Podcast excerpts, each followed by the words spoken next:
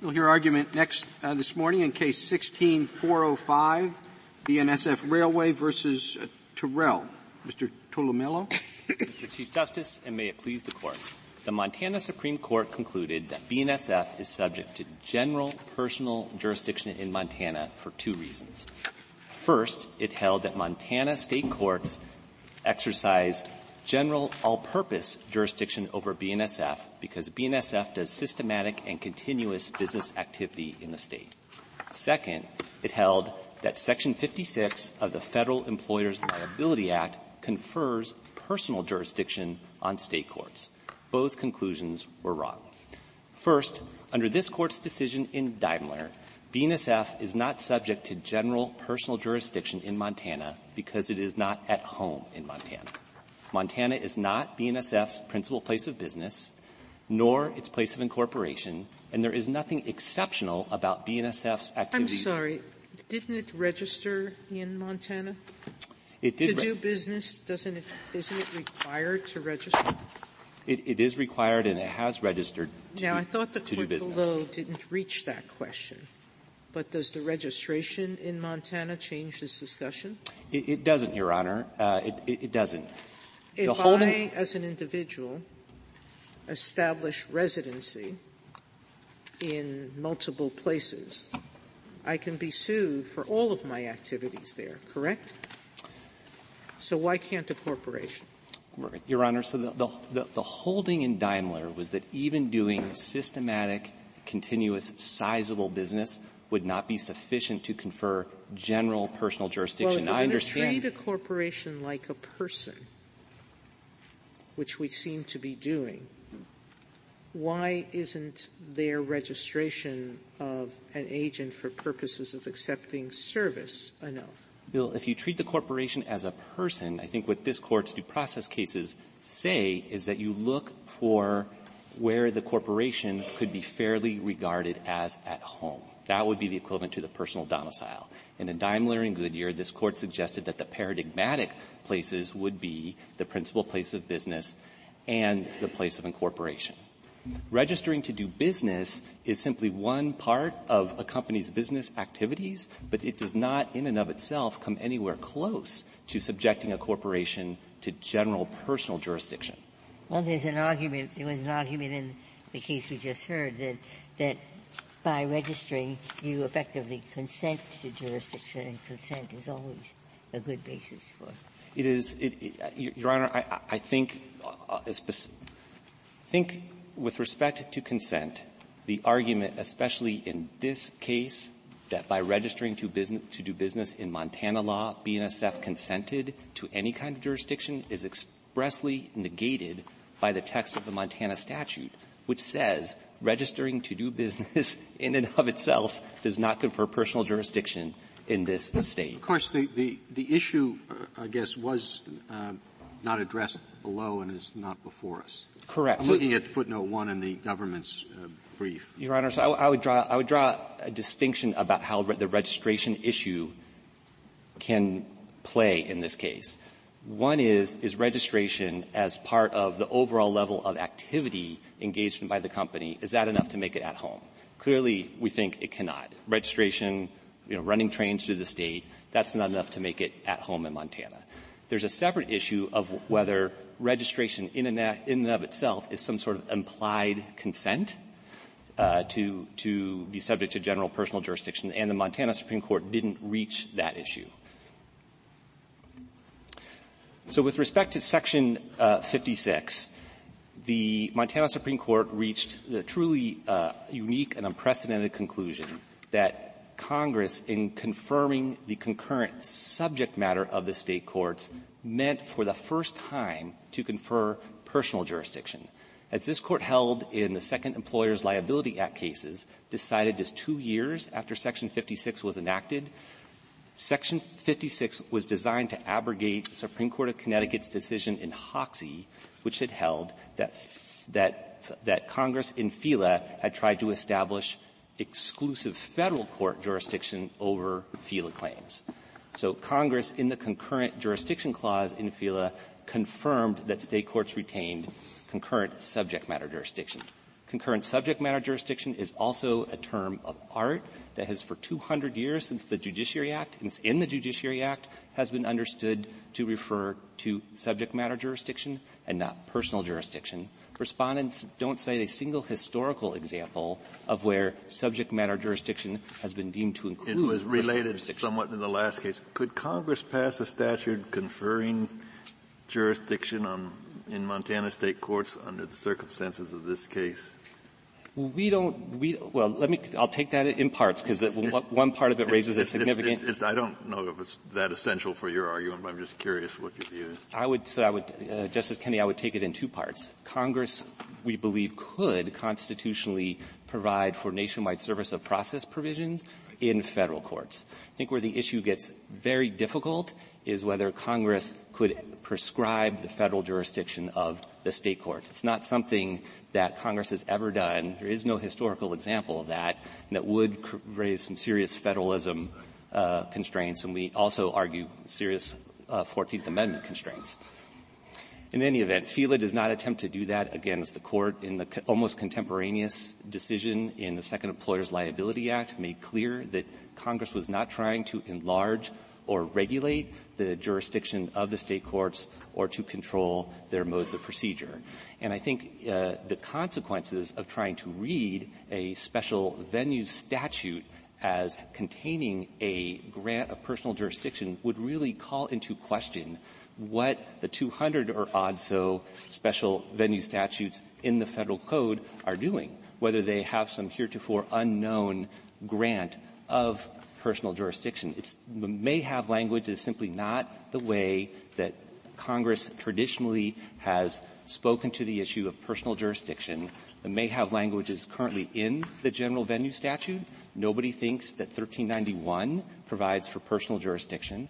The uh, general venue statute from 1948 to 1988 used the may have language, a suit may, may be brought wherever a corporation is doing business. Again, nobody thought that the general venue statute at that time was an independent source of personal jurisdiction. Instead, the way that Congress speaks to federal personal jurisdiction is through changing the options for service of process. And that was established in 1838 in the Toland versus Sprague case. It was reiterated in Robertson in 1925 when the court actually explored the difference between venue type language and jurisdictional type language and cited specific statutory examples of where Congress had expanded federal court jurisdiction. Are, are, you saying that service of process language is an absolute necessity? I, I don't think it's an absolute necessity. The court, you know, Congress could say something about personal jurisdiction itself, like in current Rule 4, but I do think there must be some method prescribed by Congress, as this court said,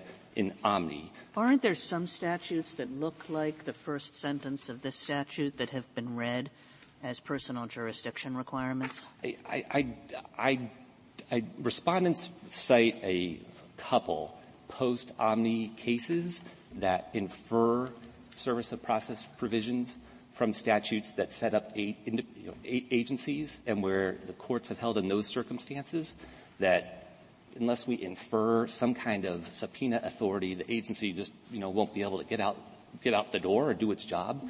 But by and large, as this court said in Omni, I mean, this court has never inferred a service of process provision, and the court in Omni gave, you know, three very good reasons for why that would be a bad idea. Congress knows how to do it, and so uh, don't want to presume that Congress doesn't know how to do it. Uh, second, that legislative rulemaking has the benefit of you know, uh, better predictability, um, and, uh, and and third, uh, that in light of the long tradition of how Congress has spoken uh, to, to, these issues, it would be unwise for courts to get into the business of common law rulemaking for establishing personal jurisdiction. One of the uh, amici supporting the respondent says that adopting your position would create chaos in the industry. What is your response to that? I, I think just the opposite is true, Justice Alito. Uh, adopting our rule would bring some predictability and some order uh, to the industry. Right now, it is a true Wild West of FELA claims being filed in forms like Montana and, and like these cases where the plaintiffs are not from Montana, None of the alleged negligence occurred in Montana. None of the alleged injury occurred in Montana, and yet we're still subject to suit there. So FELA plaintiffs using specific jurisdiction or general jurisdiction, but going to forms that have a reasonable connection to the litigation um, uh, will, in fact, you know, bring order to this area. Well, what about the, someone who's working very far? That routinely, they work very far from their home. They're injured very far from home. What would your rule do to them? I think that that, individual would have uh, specific jurisdiction in the place where they were injured if they were uh, regularly employed in a particular state, let's say Montana, and they were sent out of state, I think there would be, there may well be specific jurisdiction depending on the, the analysis of the episode in suit. Did the supervisor send the person there? Was equipment from Montana sent out with that person uh, that you know caused an injury? But specific jurisdiction would be available, and of course the, the safety valve of all-purpose jurisdiction would be available as well. I'd like to reserve the remainder of my time. Thank you, counsel.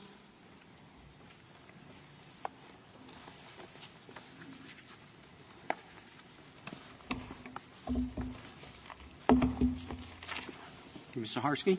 Mr. Chief Justice, and may it please the court. So there are two questions before the court. The court said in Omni that in order to assert personal jurisdiction, you have to have a statute or a rule making the defendant amenable to service of process. There's a question of here, is it section 56 or Montana law? We've explained why we think it's Montana law. And then the second question is, if they're uh, exercising service of process on Montana law, does, is that general jurisdiction consistent with the standards the court set out in Daimler and Goodyear? And we don't think that is. So on, particularly on the section 56 Sixth question because that's one where there's a strong federal interest in not having words that don't say anything about service of process being interpreted to in fact say something about service of process.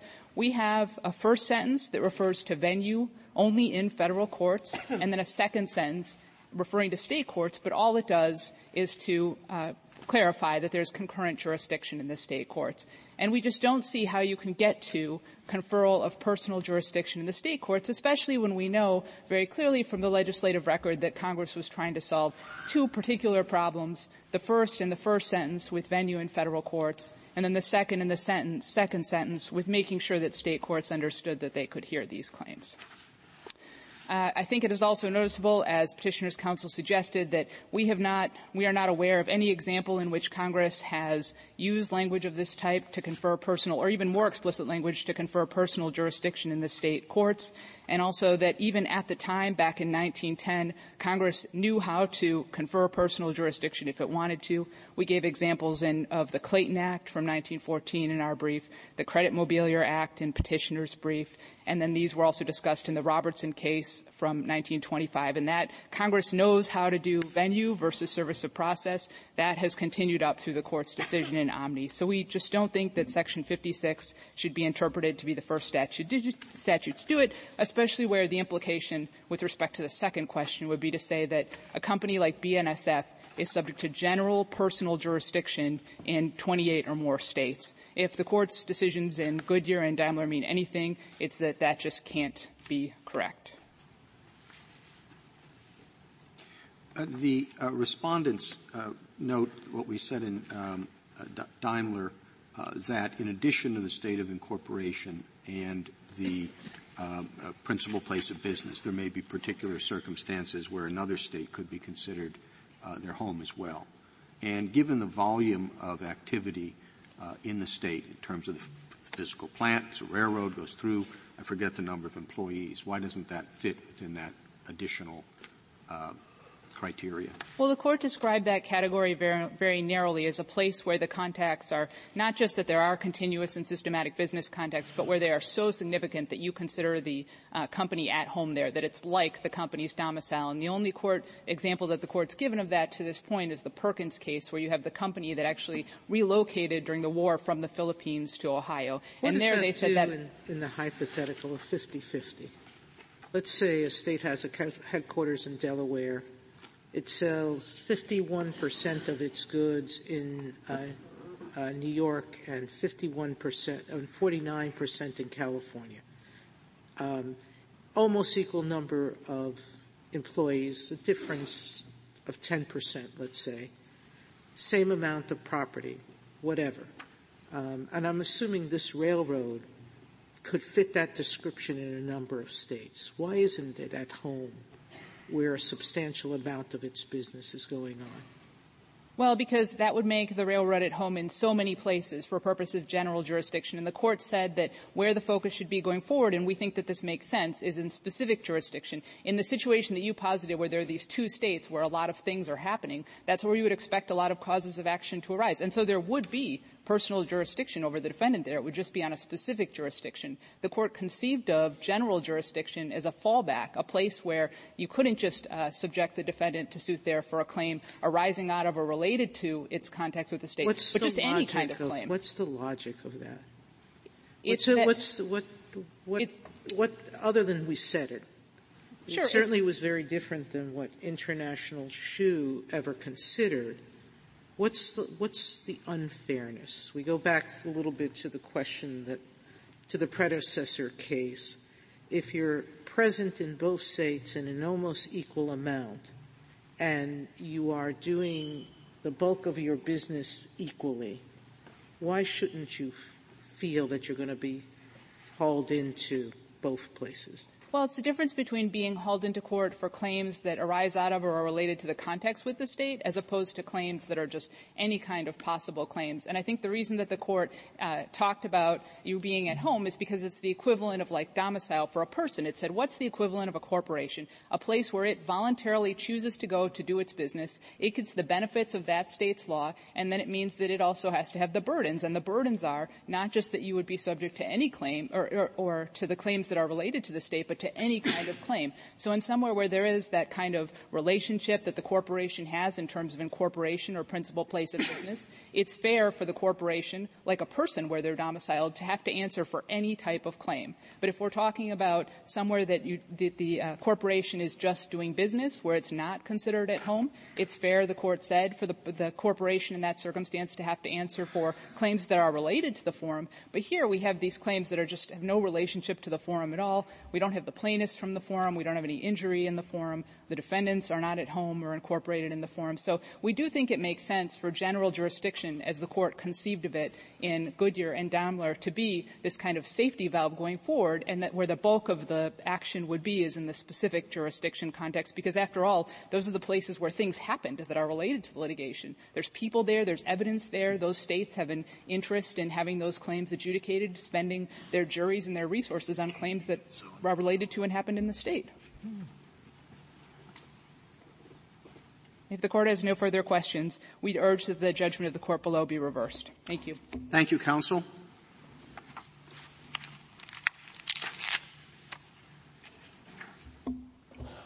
Ms. Murray? Mr. Chief Justice, and may it please the court. For more than a century, injured rail workers have been able to sue their negligent employers in a court of, in any state where the railroads are doing business.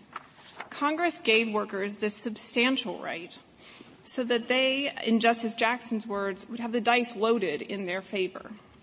BNSF's view of Section 56 would turn this substantial right into an illusory one.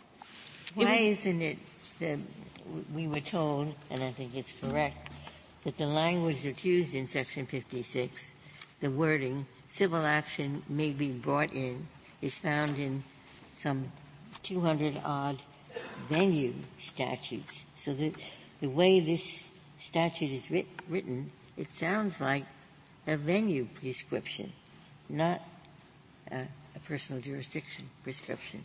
Well, certainly, Justice Ginsburg, we recognize that the, the language, you know, where suit may be brought appears in other statutes and has been interpreted in that way. But I think this court should look at section 56 as a whole. We're not aware of another statute that in a single paragraph has the, the same language that FELA does, where it has a may, it talks about where suits may be brought.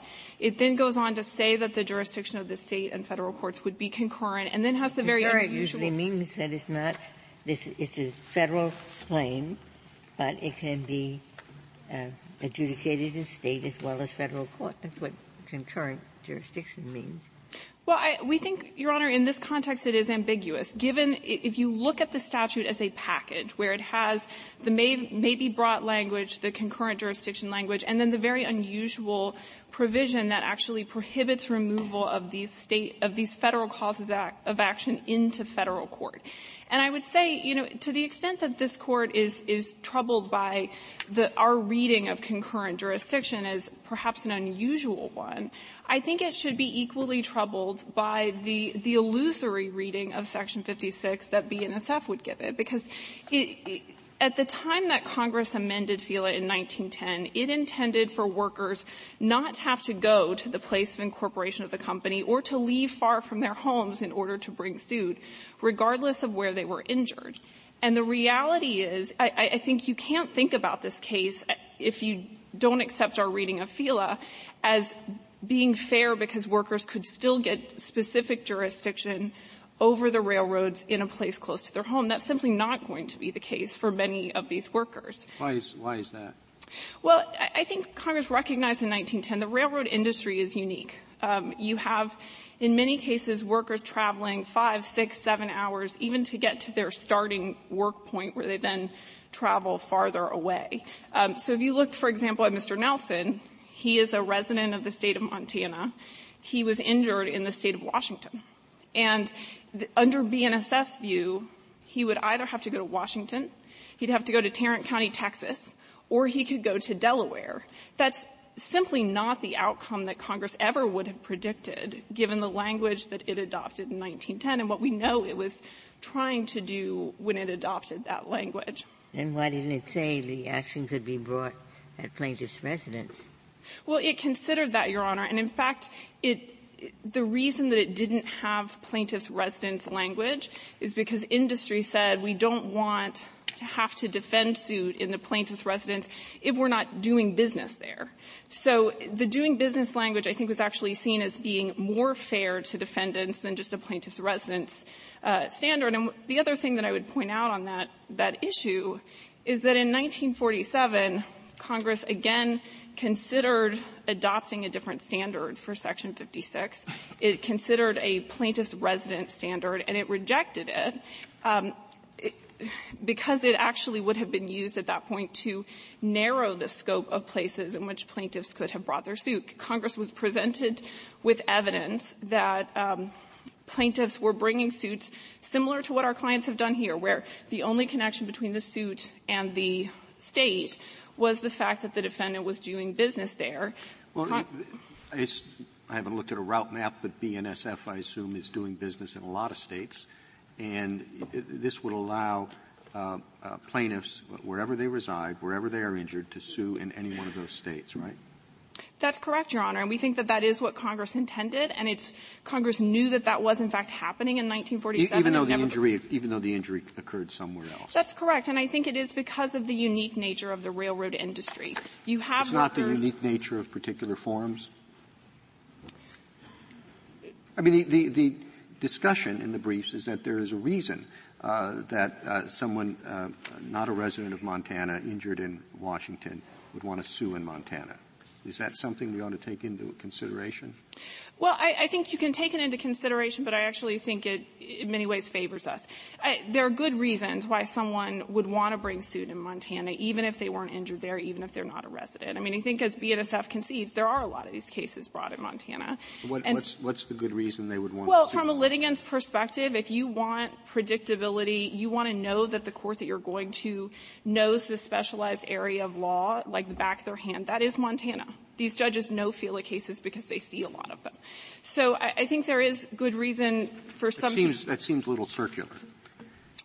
Well, but it is the practical reality in terms of, of where people are bringing suits. I would say it's not the case that all of these cases are being brought in the state of Montana. I mean, I think BNSF and its amici certainly try to make that portrayal, but we don't have any hard data about that. And certainly in speaking with attorneys who represent FELA plaintiffs, they bring them lots of different um, locations, including you know loca- other locations where people are not injured. And the fact of the matter is, the, the railroad is just doing business there. The other thing I would say is that you know it, whether you're concerned about people bringing suit in the state of Montana, if you were to say that our clients could not bring suit here, um, it would also mean that those clients who want to bring suit in their home states again, in many instances are not going to be able to do that. As to the specific jurisdiction question, I think you know, we are in agreement that people could bring suit in the state where they were injured. But I actually think that the analysis of specific jurisdiction beyond that state gets quite complicated pretty quickly. Um, you know, it, it would depend on is this person, for example, primarily working in their home state? And the nature of this industry is many of these these uh, workers do not primarily work in their home states. They may rarely, if ever, work there. So in, under those circumstances, I think it is, you know, it's certainly not what Congress had in mind when it adopted the statute and said, you know, by, by adopting the statute, we are going to make sure that people can find the defendant at any point or place or state along the railroad's tracks and there bring their actions. Well, and I can understand why Congress, uh, I could understand why they might have wanted to allow the injured worker to sue where the, where the injury occurred or where the worker resides or where the company is headquartered, but why they would want to allow uh, a suit in, in a state that satisfies none of those really is hard to understand. Well, Your Honor, I, I think it, it is actually easier to understand if you sort of set it in the context of what was going on at that time. The railroads, there were thousands of these injuries, um, and I think Congress recognized you know, these are highly sophisticated interstate transportation companies.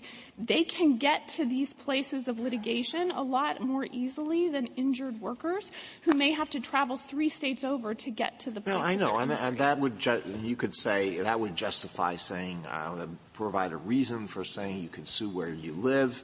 Uh, you could limit it uh, to those, uh, to only those states where they're doing business. But why you would say you can sue anywhere uh, has nothing to do with either the either the person who's injured or the company or or the or where the injury occurs. Really, is hard to understand going forward.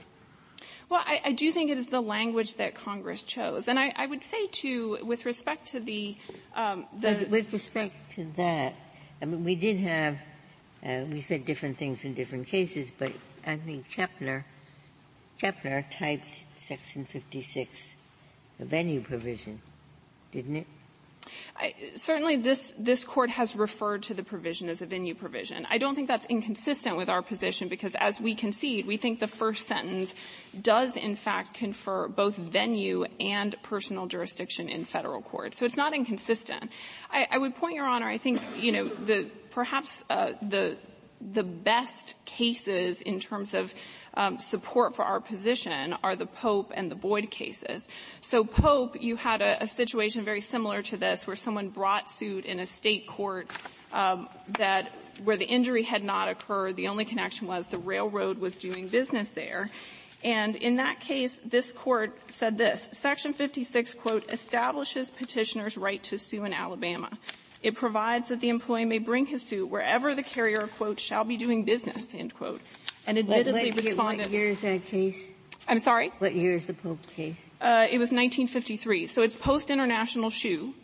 And this is a case we just, we talked about it at page 29 of our response, where the, the court has clearly staked out a position that the doing business language in the first sentence of section 56 applies to state courts. And I think the only way that you can make sense of that is to read section 56 in the way that we do that takes the personal jurisdiction conferred by sentence one. Do you have any, any example of any other statute that does what you claim this one does that, that is, um, that, uh, that determines state court jurisdiction that has a provision, which you say this concurrent jurisdiction does, that alters the personal jurisdiction of a state court from what it would be without the federal statute.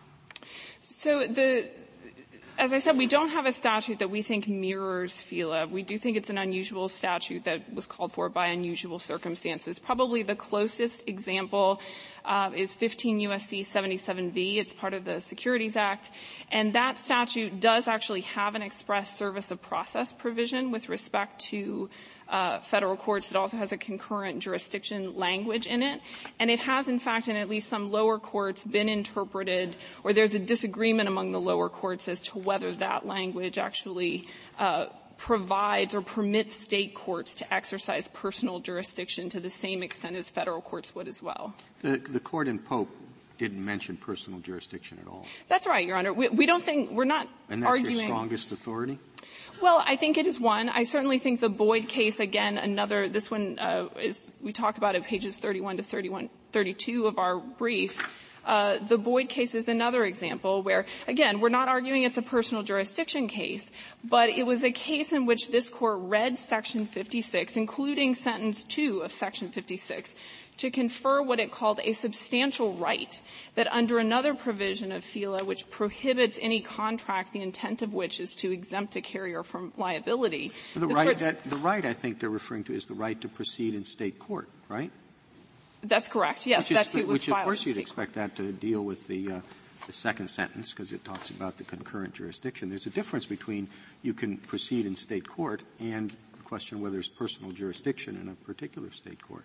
Well, I, I, I, take your point, Your Honor, but I think we don't typically think of a provision that just says there's concurrent jurisdiction between state and federal courts and is referring only to subject matter jurisdiction. Certainly in the circumstances like this where Congress, uh, you know, thought that there was this jurisdiction before and it just wanted to, to be extra sure to confirm no, we it, we don't think we don't typically think of concurrent state and federal jurisdiction to refer to subject matter jurisdiction? No. What I was going to say is we don't typically think of provisions like that as conferring a substantial, non-waivable right. And so I think the, the Boyd case, certainly in terms of looking at what is Section 56 doing, if all it is doing is saying that you can eh, bring a, a, a cause of action in federal court in certain venues and just reconfirming that state courts have Uh, subject matter jurisdiction, you wouldn't normally think of that, or it, seems difficult. Wasn't there, wasn't there a decision that suggested that state courts didn't have concurrent concurrent jurisdiction, and that's why Congress made the change? There was, Your Honor, and, and we don't take issue with the, the uh, proposition from BNSF that that is one thing that Congress was doing with the concurrent jurisdiction language. It was, it was confirming that state and federal courts both had subject matter jurisdiction. But we think given, given the precedent, given Boyd and Pope, you're not writing on a blank slate in terms of how you interpret Section 56. Well, uh, Pope didn't mention personal jurisdiction. Did Boyd? No, th- these are not personal jurisdiction cases, but I do think the rationale that they used in interpreting Section 56 necessarily, uh, when you look at what Section 56 is doing, I, I think you do have to recognize it is doing something more than what BNSF says it is doing, and, and through Pope that the language of doing business in sentence one applies to sentence two somehow, or applies to state courts somehow, and we think that sentence two provides that necessary link. If I, if I could talk briefly about our alternative argument, uh, you know, if this court were to read FELA not to permit state courts here to exercise personal jurisdiction, we do think that under this court's uh, determination in Daimler um, and the, the preceding precedent that there could be jur- general jurisdiction here as well, given the nature of BNSF's contacts with the state of Montana. And I think one key in that analysis uh, or one way to frame that analysis is to really look at railroads as being unique. Um, that this is not, in, in the instance of BNSF in Montana, you have, a, again, a very sophisticated interstate commerce company um, that has in fact been in Montana through its predecessors, has been engaged there before Montana was even a state, Um, and helped to populate the state by bringing in farmers and ranchers. There's some of the history of this in the maintenance of way amicus brief. is your argument that railroad companies are so unique that they should be subject to general jurisdiction everywhere? I don't think that that would necessarily have to follow, but I think it is a key ingredient as to why BNSF is at home in the state of Montana. But I mean, at home in the state of Montana and at home in every place else that it operates? Your Honor, I think it would depend on the other states in which it operates and its history in, in those states, the level of contacts. I mean, I think in addition to the, the history, if you look at present day, BNSF has a gigantic footprint in Montana. That's not true in all of the states in which it operates. Um, it has over 2,100 miles, roughly 2,100 miles of track uh, 2,200 employees in the state, more than 40 facilities in the state, a permanent presence that crisscrosses the state and, and, and has for decades. I understand the notion that railroads, uh, for those reasons, they obviously have to have a lot of physical plant. They have to have a lot of workers. They, you know, traverse the state. I understand how that might look like there at home, but there are a lot of other industries that have a significant impact. I don't know, are there uh, interstate banks, I mean, airlines? Um, uh, I suspect that there are uh, agricultural uh, companies uh, that do a lot of business and cover a lot of land and territory. I mean, is your, your, your test just that it's a railroad, or, or how do you decide what other companies and in- industries are at home in Montana? Well, sir, we are not arguing for a standard that would sweep beyond railroads here. I think there could be aspects of other industries that would lend themselves to the same types of analysis, but I, I think the railroads actually are in a pretty unique segment of interest industry in, in the sense of unlike interstate or inter, international banks, uh, you know, you depend on railroads to have a permanent physical presence in the state because otherwise you cannot actually, uh, you know, guarantee that you can carry goods from one point of the country to another. So trucking companies, trucking but, companies, they carry a lot of goods too. And they can go in many different routes, Your Honor. I think here where you have. Well, no, I mean they're going to take, what is it, 95 across, not 95, 90? I-80 across Montana. There you go. it's that geographical diversity. Uh, so, so I-80 across Montana, that's the route they're going to take. They're going to, just like the railroad's going to follow the railroad tracks, the truckers are going to follow I-80. Well, there's, they're still not going to have that same sort of permanent physical presence in the state of laying down 2,100 miles of tracks. The other thing that I would point out with respect to BNSF's role in the state of Montana, I think to Justice Sotomayor's question about the, the registration, we do have an alternative argument with respect to consent, but we have all along also argued that the, the registration, the long time doing of business in Montana should, should play a role and is distinct from uh, some of the, the cases that this court, court has had before it uh, in the past. And, you know, one other thing to know, which I think is, again, distinct from including Daimler, what we know here about BNSF is that it is so integrated into Montana's uh, economic and political life, it set up its own government relations shop in the state of Montana. It's got lobbyists there to advocate for its Oh, interests. I'm sure a lot of other companies have government relations offices in the state. Well, that may be true, Your Honor. And, and, certainly I think in this analysis, when you are looking at various factors that could lead you to conclude that BNSF is at home in the state of Montana, I think that is one factor that plays a role into it. You don't have to worry about, as you would in cases, for example, with, uh, you know, foreign companies that are being dragged into court because their products happen to to land in that state. Here you have a company that has a permanent physical presence and it's got lobbyists there who are looking out for its interests. If it doesn't like what is happening in the courts of Montana or the substantive law to which it is subjected in Montana. You would still have a right to bring a, um, a federal action in Montana, no? Under the Section 56, which permits an action to be brought Um, in a district in which the defendant shall be doing business?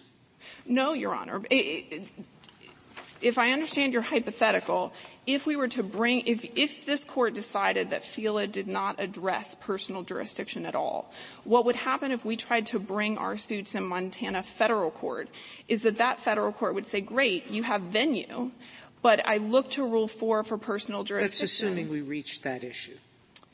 I, right. I suppose we could just say it's a, we could just say it doesn't apply to state courts. It only applies to federal courts. You whatever could. it does. You could, Your Honor. I think that that would be you know, certainly preferable for us if there's still some availability of federal court. One thing that I would note, however, is that would sort of create a topsy-turvy scheme. I think when Congress enacted FELA, it assumed that most of these suits would but be brought in state court. But it would take care of the question of the def- of where a plaintiff lives. It would take care of the question of where a plaintiff lives. Hey, uh, counsel, it, I, I must apologize. It's 90 across Montana, 80 across Wyoming. I'm very sorry, Mr. Can I say 90? Anyway, your problem, I guess, which you're trying to get around is that Daimler had about 2.4 percent of its world sales in California and was the largest seller of luxury goods in California, luxury cars. And I suspect when you sell luxury cars in California, it's really something. Lot well. So they had a very big market and uh, the problem is how do you get around that? And, and I know you're trying and it's, uh, making a valiant effort and so forth, but, but I don't really see the difference. Well, Your Honor, we, we, hope it's more than a valiant effort in the sense that we do think that there are key distinctions, not just in the numbers here in terms of track and employees and business, but in terms of the nature of the what industry. What total operation is in Montana? We know that they get uh, up to 10% of their revenue in the state of Montana, which given that they operate in 28 states and a couple Canadian provinces, it, it has to be the case that that is uh, disproportionately large compared to the other states in which they operate. Good point. And, and if, if I could go back to, to your question, Justice Sotomayor, about if, if plaintiffs were able to bring these claims in federal court versus state, that would certainly be preferable than they, they couldn't bring it in. That would depend on it being it's a personal jurisdiction provision, not just a venue provision. That's that's correct. If it's a venue provision, which is what said it was, then you you satisfy the venue requirement, but not personal jurisdiction. That's right, Your, Your Honor. And I, what would happen in that case is that Mr. Nelson, for example, living in North Dakota, would be headed to Washington, Texas, or Delaware to bring his claim. That would be the reality, despite what Congress intended when it adopted and or amended FELA in 1910. But in, what, what is what is his state of residence? He is a North Dakota resident and, was injured, you know, in the, in the state of Washington. Again, I think an example of how far these workers frequently travel in order to bring their, or frequently travel in the course of their, their work for BNSF. It, in many ways, is simply a coincidence whether they're injured at home versus injured somewhere else. And of course, they would have no way of knowing that in advance. But I, would say with respect to bringing suit in federal court, I don't think it would completely solve the problem in this sense.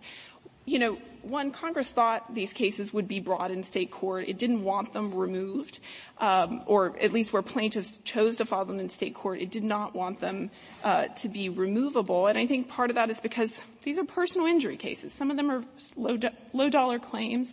Congress wanted the the uh, plaintiffs to have their choice of forum too with respect to, you know, if you want to take this kind of claim to a state court judge for whom this is the bread and butter of their uh, docket, you can do that.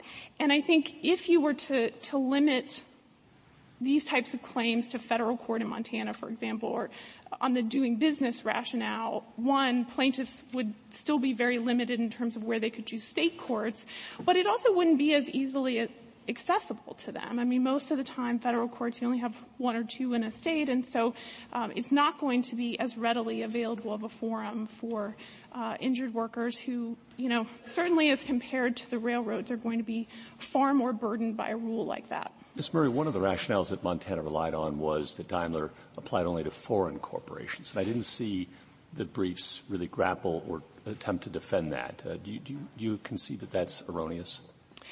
We don't, we think the way that the Montana court framed it, I think is not a helpful one to think about it. What, what, what I would say is this. I don't think that you can simply say Daimler doesn't apply because it was a foreign corporation. But I do think Daimler, as earlier general jurisdiction cases had recognized, um, continued to recognize that the nature of context matter. And so certainly I think once you start moving up the corporate chain, once you start hopping into other continents and having to impute to the extent that that is actually appropriate, having to impute contacts of a subsidiary, I think the nature of the contacts becomes so attenuated that at that point that transnational element of Daimler actually does play a role. It's just not a dispositive one. Thank you. The court has no further questions. Thank you, counsel. Uh, Mr. Tulumello, nine minutes. Uh, thank you, Mr. Chief Justice. Uh, just a couple points. First, the Montana Supreme Court held that uh, it did not need to apply this court's decision in Daimler based on Daimler's transnational facts and because BNSF is a domestic railroad. Uh, we think neither rationale is persuasive, and at least with respect to railroads being unique, we don't read these, this court's due process cases as saying due process protection depends on the particular line of business that you're in, Uh, there are, you know, as to movement and ownership of property, there are many industries, cable companies, agricultural businesses, and so forth that have physical plants and that transport people across the country. And then with respect to FELA, we don't think it would be helpful or faithful to the text or legislative history to interpret Section 56 in a way that grants personal jurisdiction when no other special venue statute or general venue statute has ever done so. So we respectfully ask that the Montana Supreme Court judgment be reversed. Thank you. Thank you, counsel. Thank you. The case is submitted. The Honorable Court is now adjourned until tomorrow at 10 o'clock.